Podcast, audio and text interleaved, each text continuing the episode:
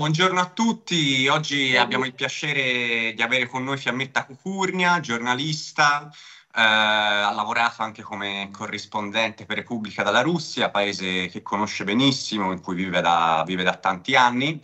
Eh, negli ultimi due anni eh, ha più volte criticato la, la, propaganda occidentale sul conflitto russo-ucraino, cercando invece anche di raccontarci diciamo, la guerra dalla, dalla, prospettiva, dalla prospettiva russa. E, um, ha recentemente pubblicato un, um, un, libro molto interessante con l'architetto Lanfranco Cirillo, uh, dal nome L'architetto di Putin, la vita nella Russia degli oligarchi. Uh, e quindi, insomma, prima di passare poi alle questioni di, di, più stretta attualità, partirei appunto, Fiammetta, da questo sottotitolo e ti chiederei uh, com'è la vita nella, nella Russia degli oligarchi. Allora, io intanto vorrei dire che attualmente io vivo a Roma, eh, ho vissuto molti anni in eh, Russia, però adesso ci vado soltanto di tanto in tanto, l'ultima volta sono stata a dicembre. Eh, la, la, Russia degli oligarchi, guarda, questo libro è la storia di un signore, un architetto, che però arrivò a Mosca nel 1993 come eh, semplice rappresentante di mobili da lì ha fatto una carriera, diciamo, strepitosa, è diventato mh, mm, uno degli architetti più famosi, più conosciuti e più ricercati della Russia e eh, la sua storia è assolutamente interessante perché da quel 93 quando lui arrivò si formò in Russia tutta quella classe nuova di nuovi ri- russi, di nuovi ricchi, di oligarchi che non c'era prima, semplicemente perché con l'Unione Sovietica la realtà di quel paese era completamente diversa e la sua storia professionale, quella di Franco Cirillo, si svolge di pari passo esattamente con la vita di queste nuove classi sociali che rapidissimamente si sono create in Russia. La cosa interessante da, è una storia bellissima perché per esempio io c'ero lì in quegli anni, negli anni 90, eh, ho visto la disgregazione proprio del paese, le riforme, quella che loro chiamavano la riforma shock terapia, la terapia shock, che eh, naturalmente i testi venivano scritti dagli americani. Questa è una cosa nota, non la sto dicendo io come rivelazione, si sa, c'erano tre economisti mm, che lavoravano al Cremlino eh, uno si chiamava Jeffrey Sachs, lo conoscete tutti, e lui scrisse i testi della riforma, poi Yeltsin li firmava con i suoi poteri speciali. E altri due economisti, Jonathan Hay e Schiffer, invece si occuparono della privatizzazione, quindi i testi per la privatizzazione.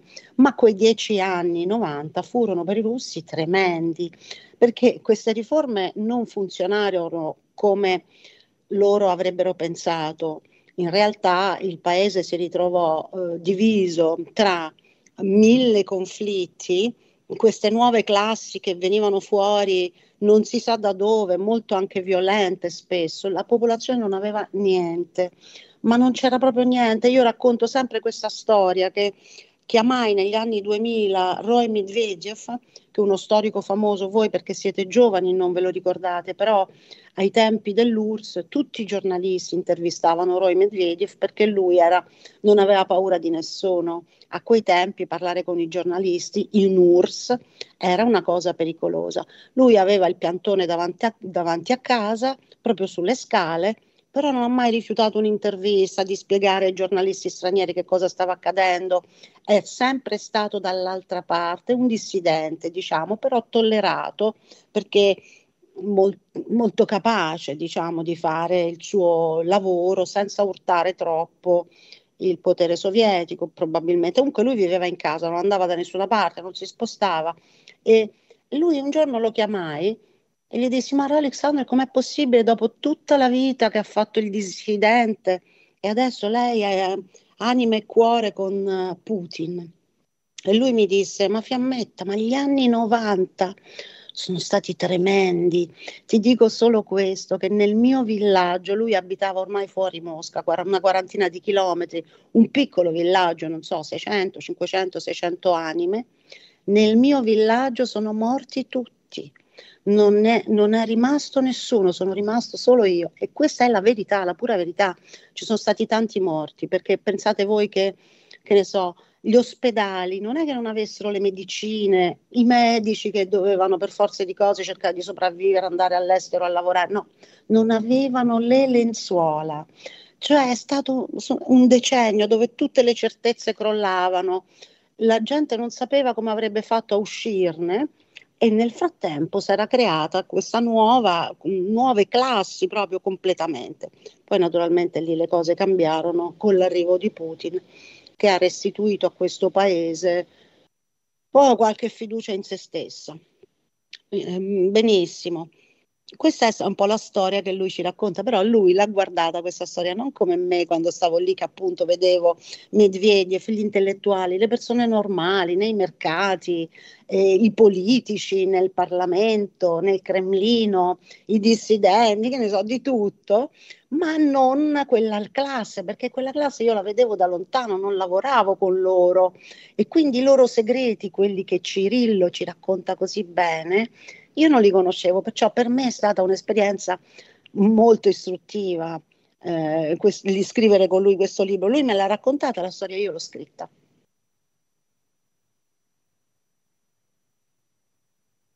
Perfetto. E senti, poi um, te avevi scritto però anche di già una, um, un'introduzione ad un libro di Giulietto Chiesa eh, un libro insomma piuttosto, piuttosto, profetico che si chiamava Putinfobia e, mm, e quindi appunto eh, riprendendo anche un po' quanto, quanto stavi dicendo ti chiederei Um, ti chiederei secondo te da cosa nasce questa putinfobia occidentale che almeno da un certo momento in poi, solitamente si dice dal 2008 in poi, anzi Putin stesso dice in qualche modo poi dal 2008 le cose sono cominciate a cambiare, l'approccio occidentale alla Russia è cominciato a cambiare e quindi ecco um, dall'interno come, come, si percepiva questa, questa putinfobia e quali sono poi secondo te le, le, ragioni, le ragioni profonde. Allora, la, la, la, prefazione al libro, devo dire che io ho scritto la prefazione per la ristampa del libro dopo che è mancato Giulietto, perché Mondadori, questo io lo devo dire, in un panorama dove le case editrici hanno paura anche della loro ombra, Mondadori comunque si è rivelata una delle più coraggiose finora. E quindi questo libro, questo libro è un libro profetico, lui Giulietto l'ha scritto tra il 2014 e il 2015, infatti mi pare che sia uscito proprio nel 2015 si, chiama russofo, eh, si chiamava russofobia, ma siccome in Italia libri così già ce n'erano, lui, eh, insomma, hanno deciso di optare su questa putinofobia, mentre nell'edizione russa si chiama russofobia. Lui ha raccontato quello che stava accadendo e quello che sarebbe accaduto. Infatti in quel libro c'è raccontata la guerra che sarebbe stata quindi la guerra in Ucraina, in tutti i minimi dettagli, fino anche al fatto che noi occidentali avremmo bloccato il sistema SWIFT, SWIFT, per la Russia, quindi l'utilizzo del circuito bancario. Lui tutto questo lo, aveva, lo ha scritto, tant'è vero che chi abbia il libro lo potrebbe vedere. L'aveva scritto perché lo aveva visto, ma non è che Giulietto fosse un veggente, eh? Non lo era affatto, semplicemente guardando il, mo- il movimento di, della storia, quindi quello che stava accadendo, era, sai, fai, a quel punto se tu lo guardi con serenità, senza dare giudizi di valore, questo è brutto, questo è bello, questo è un cattivone, questo è un buonone, se tu guardi le cose come vanno, come stanno andando, puoi vedere dove vanno a finire, perché uno più uno fa sempre due. Quindi mh, mm, tu mi dici come è successo che Putin a un certo punto Guarda, Putin quando è arrivato non era il Putin di oggi. Probabilmente lui avrebbe molto gradito vivere osannato nel mondo come il capo di un grande paese. Però a un certo punto lui si è reso conto, non lo so se ha torto o ragione, però quello che abbiamo visto, lui lo ha detto a Monaco nel 2009, lo ha detto chiaramente, che la Russia non era disponibile a svendere se stessa per mettersi al servizio di altri. Cioè che ci voleva un po' di rispetto, questo lui ha detto, perché noi anche abbiamo dei legittimi interessi. Il problema è, e io questo eh, lo dico perché è così, non è che me lo sto inventando io, che la Nato ha cominciato a circondare la Russia già nel 1999, 98-99, con le primi, primi in Polonia, è stato il primo, poi il Baltico e via via. Voi sapete bene che la Russia ha, questo, ha, grandissime frontiere, per loro questo è un punto nevralgico, la sicurezza delle frontiere. Solo che in quel momento la Russia era veramente debole perché quello che sono stati gli anni 90 mm, è molto difficile da spiegare. Nessuno che non si sia visto crollare un paese sulle spalle lo può veramente capire. E quindi loro hanno dovuto fare buon viso a cattivo gioco, non potevano fare altro. Hanno dovuto accettare che la Nato si spostasse proprio sulle loro frontiere, cosa che, come tutti sanno, era stata assolutamente negata per il futuro quando crollò il muro di Berlino. Eh, a, a Gorbaciov venne assicurato che non un metro. Oddio, scusate. Ottima, ottima, ottima questa suoneria, ci piace. Scusate, scusate, scusate pensavo di averlo spento. Eh, va bene.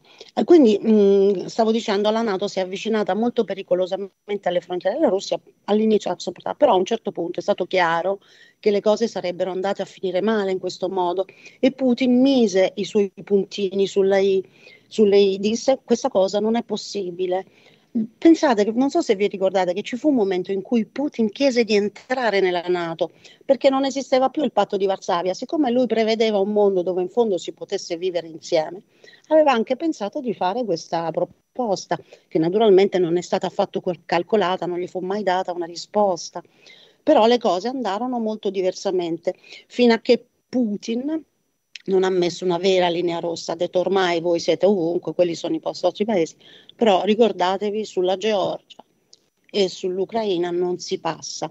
Tra l'altro Putin ha sempre detto finora che l'Ucraina è diventata una repubblica indipendente quando crollò l'URSS, però sulla base di un accordo di neutralità, cosa che invece non è, non è andata così perché eh, io credo che i motivi siano, ah, siano poco evidenti, ma molto evidenti al contempo. Gli Stati Uniti stanno vivendo una grande crisi. Allora, accade, no? succede, però mm, gli Stati Uniti non sono un paese normale. Gli Stati Uniti sono usciti eh, dalla seconda guerra mondiale nel 1945 come vincitori assoluti il paese egemone che ha strappato allora alla Gran Bretagna questo ruolo e il secolo che abbiamo vissuto è stato il secolo del potere americano.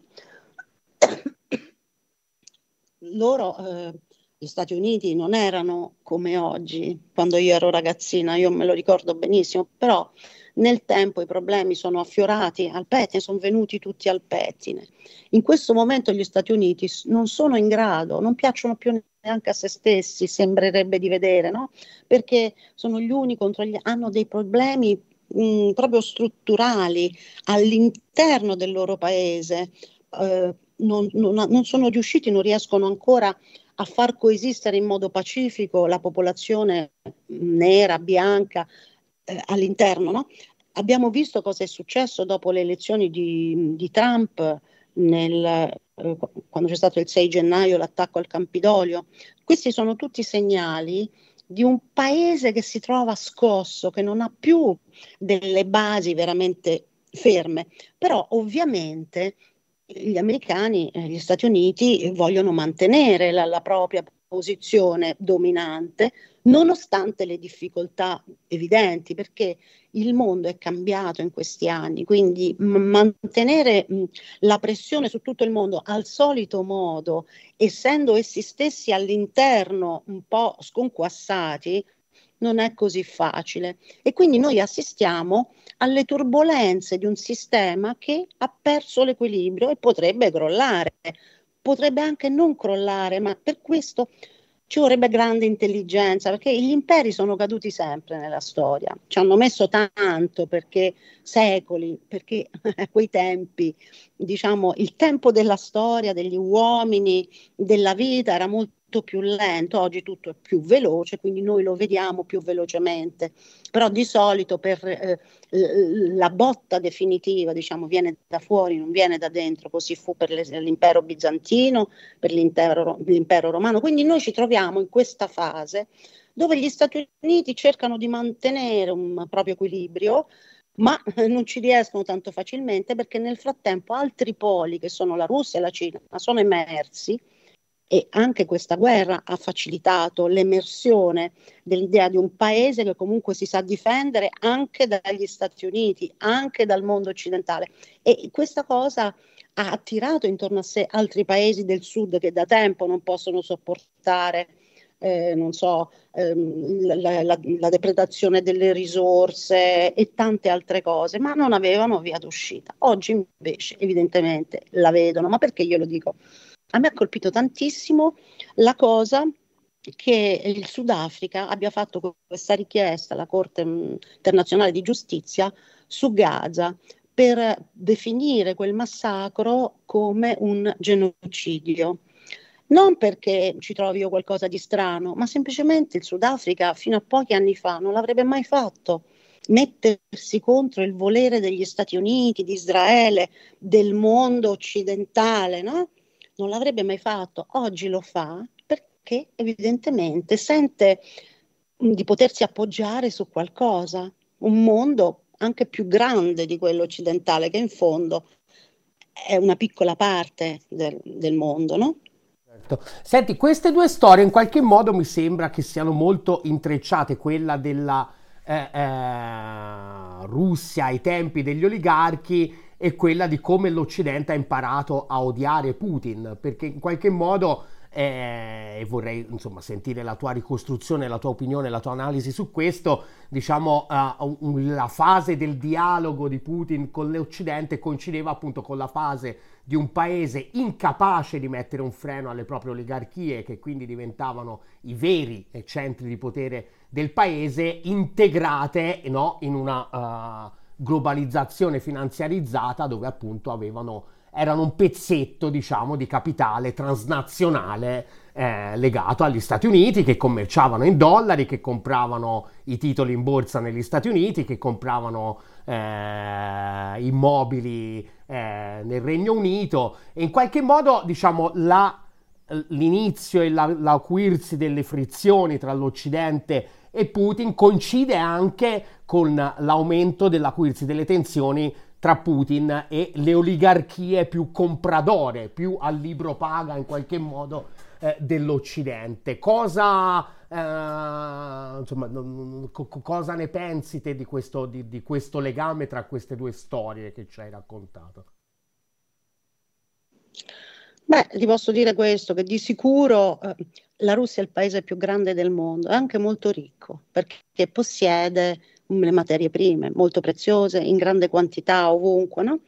Quindi naturalmente diciamo che se fosse tutto, mh, fosse tutto rimasto sulla base degli scambi commerciali tra paesi, non, non, non, credo che sarebbe successo niente, perché non solo la Russia aveva tutto l'interesse, ma lo ha proprio dimostrato, tant'è vero che io vi vorrei ricordare che quando nel 2014, dopo la Crimea, noi abbiamo eh, introdotto le sanzioni pro, pro, contro la Russia, non so se voi vi ricordate, ma le prime sanzioni furono alimentari, cioè noi abbiamo fermato il formaggio, le mele, queste cose. Perché? Voi mi direte, no? Perché le cose alimentari? Perché la Russia non produceva niente, comprava tutto da noi i, i, i supermercati erano pieni di roba italiana, non solo, anche di altri paesi, ma moltissima italiana, dalla mozzarella, qualsiasi cosa. Tra l'altro devo dire che noi non sempre gli mandavamo le cose di miglior qualità e penso che ce le comunque fa- fossimo fatte pagare, ma in ogni caso questo era. Improvvisamente arrivano le sanzioni e la speranza naturalmente era che si votassero i supermercati Ora la Russia all'inizio ha cambiato fornitori, prima comprava da Israele, dalla Turchia, moltissimo dall'Asia centrale. Adesso ha, com- ha, continuato a comprare dall'Asia centrale quello che non può essere obiettivamente prodotto perché non so, i pomodori è molto difficile in Russia, no? a parte l'estate, però quello è un paese freddo, ma per il resto adesso i negozi russi sono pieni, ma dico pieni di roba solo russa, come deve essere. Poi c'è anche il resto, ci sono i panettoni, arrivano a Natale, però loro si fanno le mozzarelle, gli italiani che lavorano a Mosca sono tantissimi, sono tantissimi. E a Mosca tu trovi la, la mozzarella di giornata, tant'è che io dico se un giorno verranno tolte le sanzioni, è evidente che i russi non la compreranno più comunque la mozzarella da noi, perché se la stanno producendo loro, le burrate, ecco quello che ancora non producono, diciamo come noi, è il parmigiano, quei formaggi più eh, che sono più stagionati, no? più difficili, quelli no, ma il resto loro producono tutto.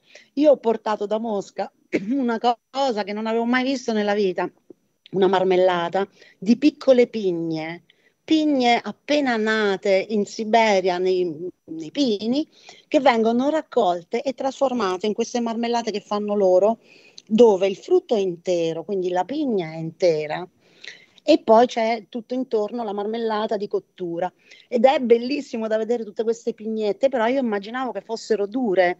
Quando le ho assaggiate erano tenere con un lontano sapore di resina, tutta roba che prima non esisteva, cioè la Russia si è data, cioè ha tirato fuori le sue capacità e quindi adesso siamo in questa condizione. E, ehm, io penso, non so se voi ricordate, la Albright, quindi un segretario di Stato americano, disse un giorno che la Russia era troppo ricca e troppo grande per un paese solo e non era giusto. Quindi nella nostra, nostra, non mia o vostra, ma dei nostri dirigenti, soprattutto gli americani, gli inglesi, che loro, gli inglesi erano un impero, gli americani sono un impero, quindi nella mente dell'impero non può esistere un paese così grande e così ricco che non sia sfruttato in qualche modo da loro o gestito in qualche modo da loro. Questo pensano i russi, almeno questo è loro che mi dicono, ecco.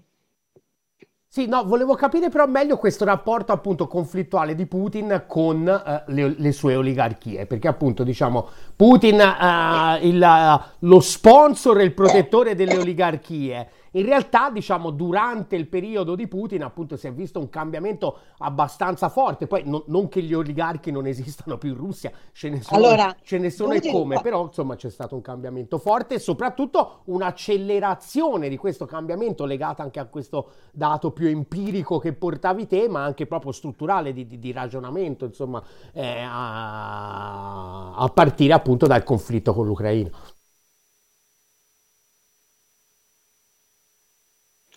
Guarda, Putin quando è arrivato ha trovato la situazione che io vi ho raccontato e quella che racconta molto bene nel libro Cirillo, va bene? Però a un certo punto ha dovuto affrontarla questa situazione. Ha chiamato, io mi ricordo, ci fu un articolo, perché poi la cosa di Putin è che lui dice tutto.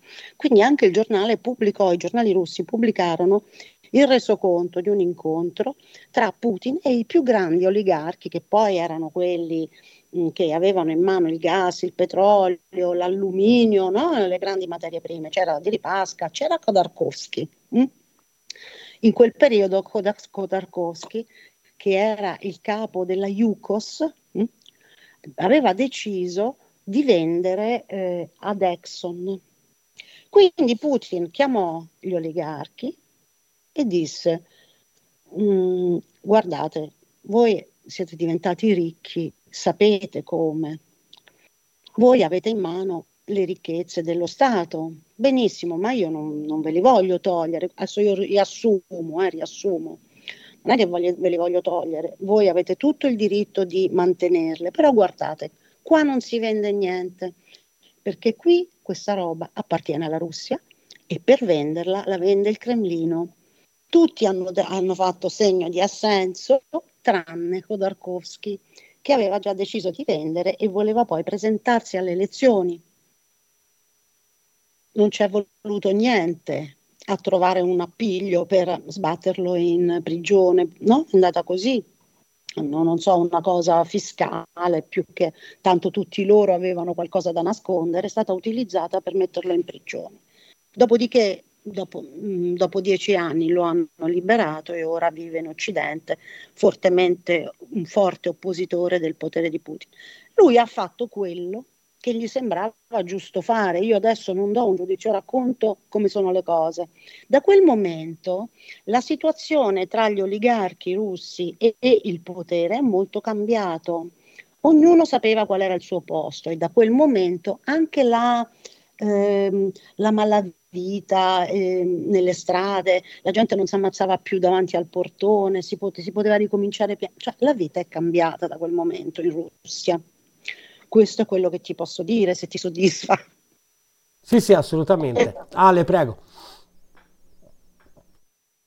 Sì, a me interessava, uh, interessava capire uh, meglio um, il consenso che questa cosiddetta diciamo, operazione militare speciale, il consenso che ha goduto almeno magari uh, nella popolazione di Mosca, che magari è quella appunto eh, te conosci meglio, sia all'inizio, sia quindi quando è cominciata, ehm, sia adesso che le cose in qualche modo eh, sembrano andare, diciamo, meglio, comunque per il verso giusto, se questo consenso lo vedi che sta aumentando o se invece con le diverse ah, poi anche chiamate alle armi che sono state fatte invece la popolazione comincia ad essere sempre più stanca della guerra, che è un po' invece il sentimento che traspare dalla popolazione ucraina. Ecco, vedi un qualcosa di simile eh, alla situazione, appunto al, al, consenso che questa guerra sta ricevendo in Ucraina, oppure per, per, certi versi sta facendo il percorso opposto, cioè all'inizio in qualche modo la popolazione era particolarmente stupita, spaventata e magari non ne capiva bene le ragioni, e adesso invece che le cose stanno andando bene eh, anzi il consenso sia per la guerra che a Putin è, è aumentato.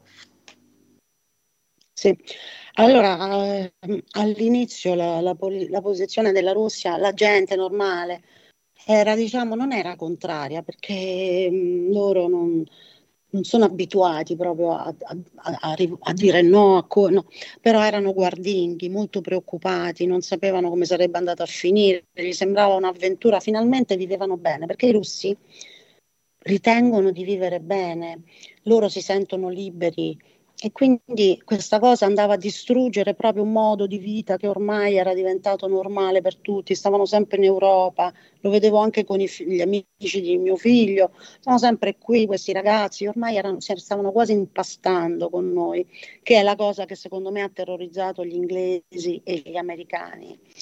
E quindi loro all'inizio erano un po' preoccupati, soprattutto i ragazzi erano preoccupati dove? Nelle grandi città come Mosca e San Pietroburgo, perché sono i ragazzi cresciuti più in un modo molto vicino al nostro, quelli che più potevano viaggiare, che più avevano goduto di questa grande apertura tra la Russia e l'Europa. Quindi la guerra li spaventava, non volevano andarci, tra l'altro, infatti non, non ci sono andati. Mm. Però col tempo, ma non è stata, la, all'inizio la Russia sembrava mh, mm, quasi perdere, no?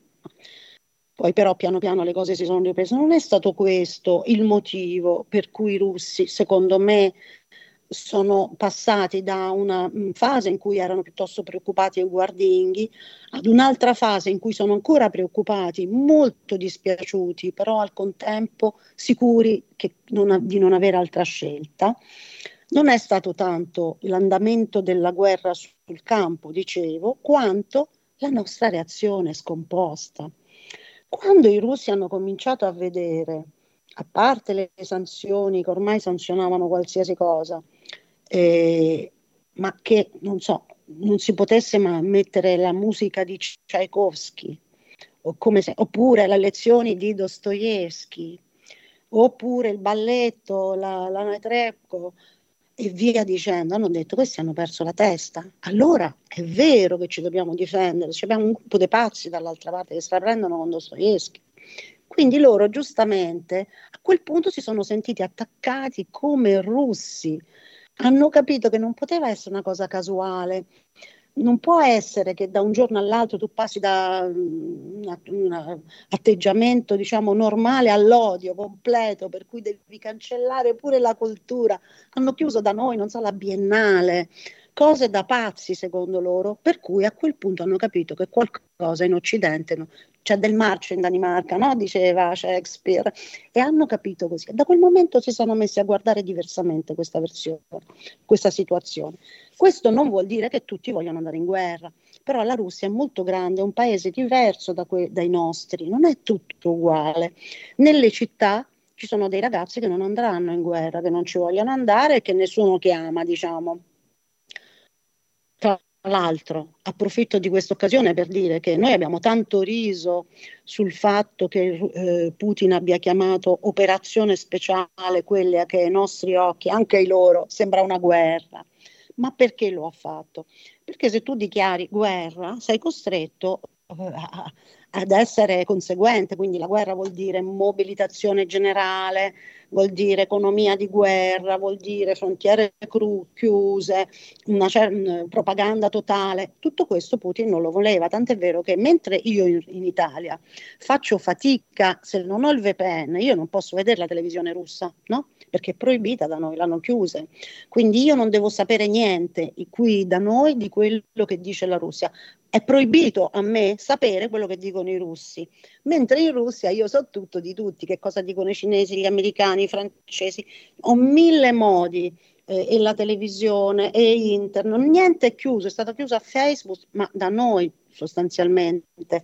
Quindi lì è molto più facile accedere alle notizie che non da noi, io questo lo dico chiaramente.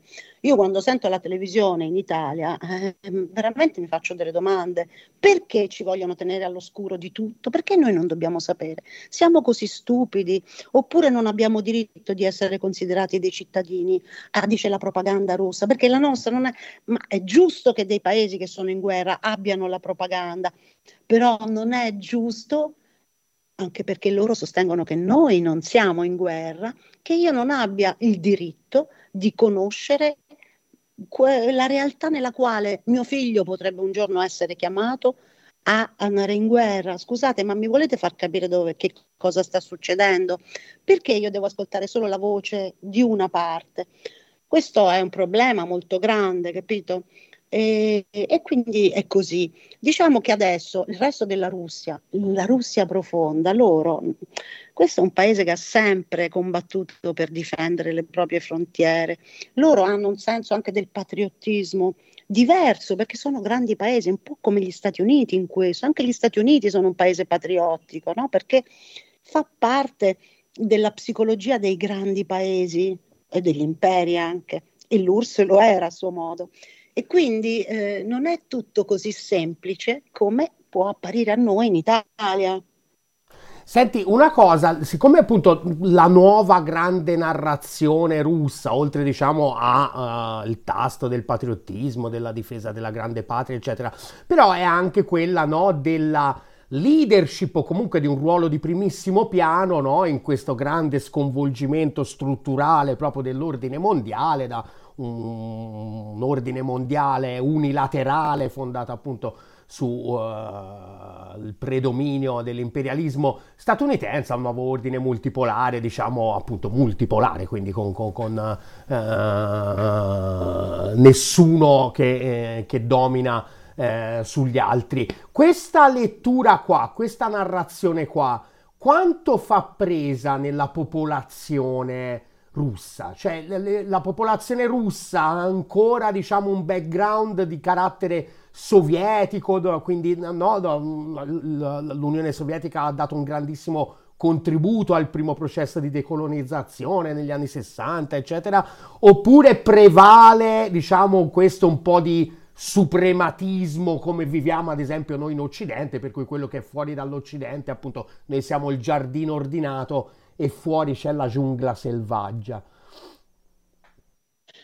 No, per i russi è completamente diverso. Loro avrebbero molto voluto vivere in pace con noi mm, perché gli piaceva l'Europa, gli piaceva girare, lo facevano per la prima volta, loro sono stati quasi prigionieri quando c'era l'Unione Sovietica, no? con il muro, eccetera. Quindi loro si sentivano finalmente in altre condizioni e non avrebbero mai voluto una guerra, né, eh, né, ora mi sembra che pensino che sia sempre sia giusto che loro devono comandare. No, il problema è un altro. La Russia ha cercato di non farla la guerra perché per ben due volte ha accettato di firmare gli accordi di Minsk con la Francia e la Germania. E il fatto che ci fosse la Merkel di cui loro si fidavano, perché c'è anche questo, la storia non è una cosa astratta, ci sono gli uomini che fanno la differenza, no? eh, ai tempi della seconda guerra mondiale gli uomini hanno fatto la differenza, forse se non ci fosse stato uno come Hitler non sarebbe successo niente o diversamente sarebbe stato o Churchill o Stalin o anche il presidente Roosevelt, tant'è vero che le cose sono molto cambiate quando Roosevelt è morto. Quindi gli uomini hanno grandissima importanza in quello che succede nella storia, proprio le persone fisiche. E dunque eh, per loro adesso eh, vedere che la Merkel, di cui loro si fidavano tanto, improvvisamente ha detto, ha dichiarato che quei due accordi di Minsk che loro hanno firmato, lei e Hollande, sono stati firmati non per garantire la pace tra la Russia e l'Ucraina, ma per dare all'Ucraina il tempo di armarsi. Questa è stata una delusione tremenda per loro. La cosa che loro, la Russia avrebbe voluto è che nel momento in cui dice guardate, voi avete i vostri interessi in tutto il me- mondo legittimi, gli americani hanno i loro interessi legittimi in Iraq, lontanissimi da casa, va bene, noi non vi diciamo niente, ma sotto casa nostra, nel nostro orticello, quindi Ucraina e Georgia, voi la Nato non ce la portate, perché quelli sono i nostri legittimi interessi sotto casa, davanti allo zerbino. E gli Stati Uniti non hanno voluto sentirci, gli Stati Uniti, e io dico sempre la Gran Bretagna, che ha una parte da, non da comprimario, eh, ma da protagonista in questa vicenda. Quindi gli Stati Uniti e la Gran Bretagna, poi tutti noi non ne abbiamo voluto sapere. La Merkel ha fatto degli accordi e poi ha detto anche Hollande l'ha confermato che non erano accordi onesti, cioè hanno firmato degli accordi che però non prevedevano quello che era scritto negli accordi, ma di ingannare la Russia sostanzialmente, quindi loro a questo punto pensano di doversi difendere e mentre si difendono debbono stabilire che gli americani non possono decidere tutto in tutto il mondo da soli, perché esistono anche loro, i russi, esiste il sud globale, esiste l'India ed esiste la Cina. Questo è il punto. Perciò in ballo, mentre il, il sistema che finora ci ha governato è in crisi, in ballo c'è una nuova eh, struttura di regole da osservare per vivere in pace, nuova, che tenga conto di tutto questo. Prego Alessandro, ultima domanda e andiamo in chiusura. Sì, allora te ne, te ne faccio due veloci. Um, la prima riguarda uh, questo avvicinamento alla Cina, come viene, come viene, in qualche modo percepito a livello appunto um, della popolazione. Io, io immagino che uh, a Mosca e San Pietroburgo almeno solitamente così si sostiene, le persone sentono più europee, quindi questo avvicinamento alla Cina è un avvicinamento puramente strumentale, ehm, oppure ecco in qualche modo ehm, si sente che ci sia una qualche forma invece di affinità elettiva più profonda. Um, e, la seconda, brevissima, magari ecco su quanto stava succedendo in questi giorni tra um, la Russia e le repubbliche baltiche con uh, accuse reciproche, um, insomma, eh, sembra che in qualche modo anche lì la, la, la, tensione stia salendo, ovviamente per i giornali occidentali eh, oramai Putin sta per, invadere, sta per invadere tutto e tutti, però ecco anche su questo se, se magari avevi dalle, de, delle notizie più dall'interno che ci possono aiutare a far chiarezza. Allora, cominciamo dalla Cina la Cina. Voi sapete che durante l'Unione Sovietica i, l'URSS e la Cina non hanno avuto relazioni diplomatiche per un periodo lungo 30 anni, lo sapete forse? Bene, sono state poi riaperte le relazioni diplomatiche da Gorbaciov quando fece quel, quel famoso viaggio a cui seguì la Tiananmen, ok? Eh, no, i russi no, non sono mai stati molto vicini nel cuore ai cinesi, però la Russia è un paese enorme che è asiatico oltre che europeo, seppur si senta più europeo che asiatico. La verità è che è un ponte, un ponte, non soltanto di esseri umani in quanto tali di territori, ma di psicologia, perché nella psicologia della Russia c'è l'Europa, loro sono europei, noi siamo quasi mm, figli anche della Russia, perché noi siamo cresciuti tutti con la letteratura russa, con la loro musica, eccetera, quindi qualcosa è compenetrato no? nelle nostre membra, ma al contempo loro sono anche capaci di capire una psicologia asiatica che per noi è completamente astrusa, noi non, non, possiamo entrare dentro quella cosa. Loro sì, loro sono quel ponte che ci può anche aiutare a vivere meglio, a comprenderci meglio. Sebbene non ci sia mai stata un'enorme simpatia tra la Russia e, e la Cina, ma oggi le cose sono cambiate perché i russi pensano comunque, sono stati costretti a farlo, che ci si può affidare più dei cinesi, che non degli americani che purtroppo fino ad oggi non hanno mai mantenuto la parola con loro, almeno io, loro la vedono così, fanno pure le, la lista delle cose, cioè ogni volta che si fa un accordo con l'Occidente, l'Occidente non lo, non lo rispetta. Questo è e, e, mentre con la Cina le cose non stanno così, anche perché la Cina non ha ancora una grande tradizione diplomatica, diciamo, è un po' più.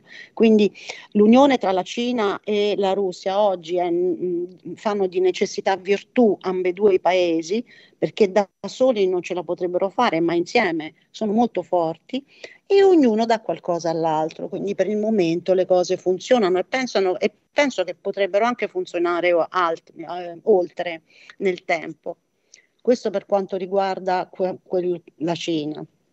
Certo, loro si vedono sempre, Putin, i leader cinesi si vedono sempre e la Cina sta molto attenta a non dire nulla.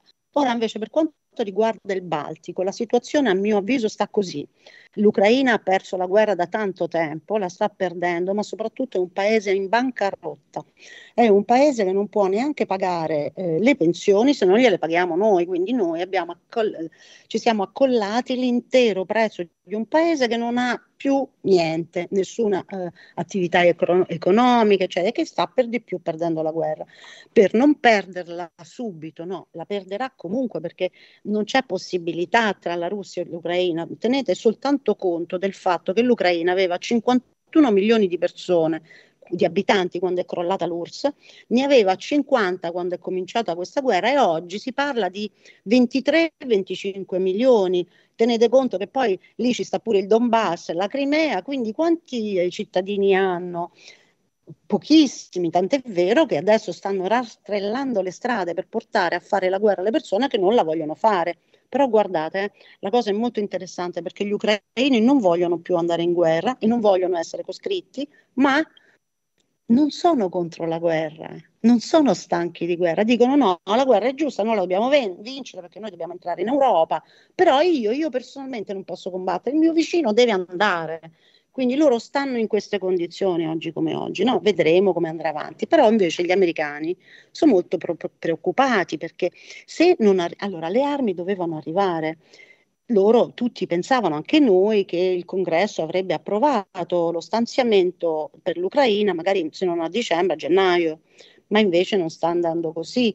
Quindi magari lo approverà a marzo oppure ad aprile. A quel punto, finché tu mandi le armi, arriva giugno, arriva luglio. E gli ucraini ne hanno bisogno adesso, in grandissima quantità, soprattutto perché non avendo gli uomini hanno bisogno di ancora più armi, più, no? Ma non c'è modo di fargliele arrivare. Gli americani vorrebbero tanto, ma proprio non c'è modo. Qualcosa gli arriva perché ci sono sempre vie traverse, ministeri, istituzioni. Poi gli Stati Uniti sono abituati a dare armi a tutti, però qui si tratta di quantità molto ingenti. E allora che cosa hanno pensato gli Stati Uniti? Hanno pensato di organizzare una bella cosa, non so, mh, mm, se la vogliamo chiamare provocazione, ma comunque insomma un, un, argomento di guerra nelle frontiere del nord della Russia, eh, quindi la, i paesi baltici dove i polacchi adesso ci sono delle esercitazioni che andranno avanti fino a maggio, hanno portato 90.000 uomini carri armati, però anche lì per organizzare una cosa ben fatta, che ne so, adesso io dico così, per esempio fer, eh, bloccare il corridoio che collega la Russia a Kaliningrad, mettiamo, no? In quel caso certo la Russia reagirebbe, ma per fare una cosa del genere tu devi avere abbastanza armi, quindi ci vuole il tempo per organizzare, di portare lì abbastanza soldati e abbastanza armi e munizioni, quindi anche lì non risolve.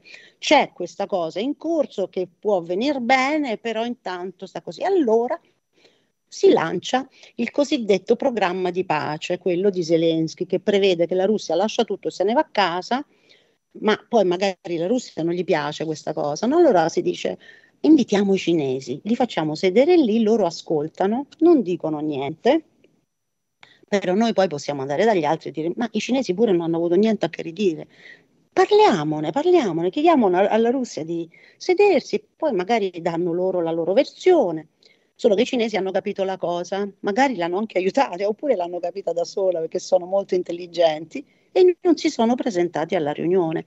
Il problema è che ehm, con un piano di pace che è assurdo perché non prevede la partecipazione della Russia e soprattutto prevede la disfatta per colui che sta vincendo, tu che cosa vuoi ottenere? Solo di guadagnare un po' di tempo. Qui ormai è come una partita a scacchi, no? Chi meglio inventa meglio sta. I russi dicono che continueranno sulla loro strada e, vedremo come andranno le cose.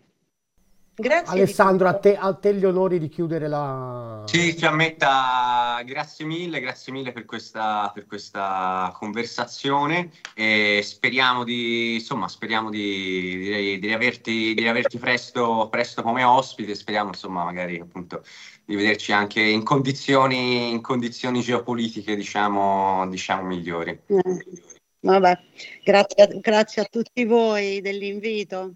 Grazie mille Fiammetta, grazie, grazie, grazie Alessandro, grazie a tutti gli ottoliner, alla prossima.